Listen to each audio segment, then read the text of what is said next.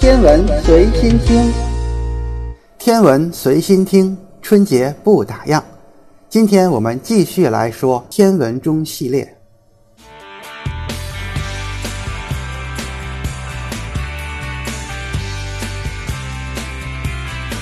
牛顿不看好钟表法，因为不可能实现。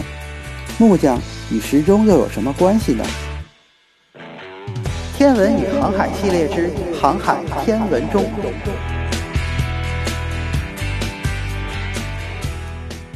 第四部分：木匠与时钟。上次我们说到，星象法在茫茫大海上基本没法实现，那人们转而去研究时钟法。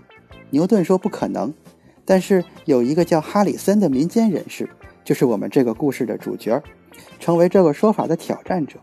这个人实际上还算不上是一个钟表匠，他是生活在农村里的一个木匠。但这个人比较喜欢机械，他在很年轻的时候就为他周围的教堂做过几个钟。可是他并不懂钟摆的原理，不懂的人就容易想出一些歪点子。他制造出了一种不用齿轮的钟，这种钟走得还挺准。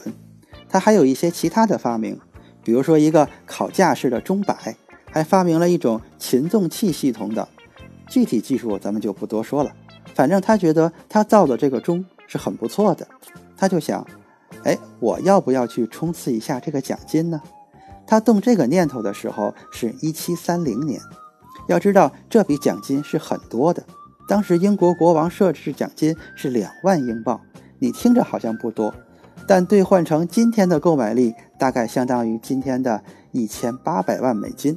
换成人民币大概是一个亿左右，只要你解决精度问题，这笔钱就发给你。而且英国国王专门为这件事情成立了一个精度委员会，在科学史上，这家精度委员会其实是政府资助民间科学家研究的第一个案例。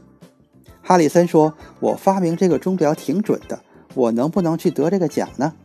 在一七三零年的一天，他就去找了英国皇家科学会的。会长哈雷，哈雷在当时很有名，著名的哈雷彗星就是用他的名字命名的。他当时是精度局的领导人，因为当时这个问题是亟待解决的大难题嘛。一看有人提出方案，哈雷就马上接见了他。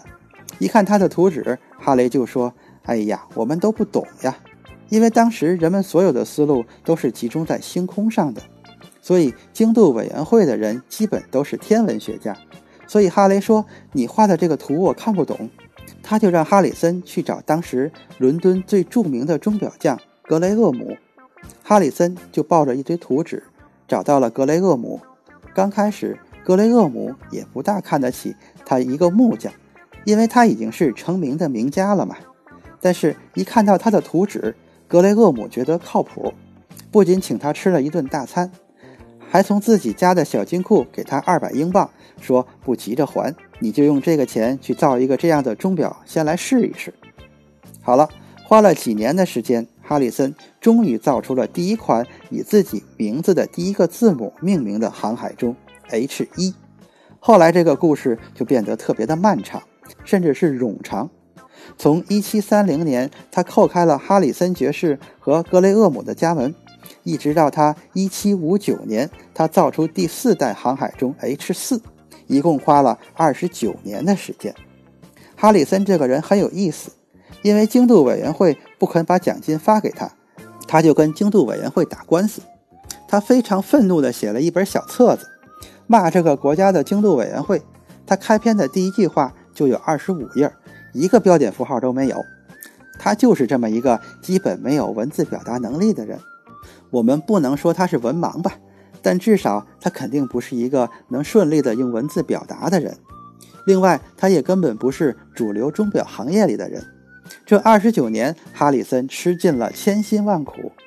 有趣的是，这个人为什么这辈子都要干这一件事儿呢？关于这个问题，咱们留在下次再说。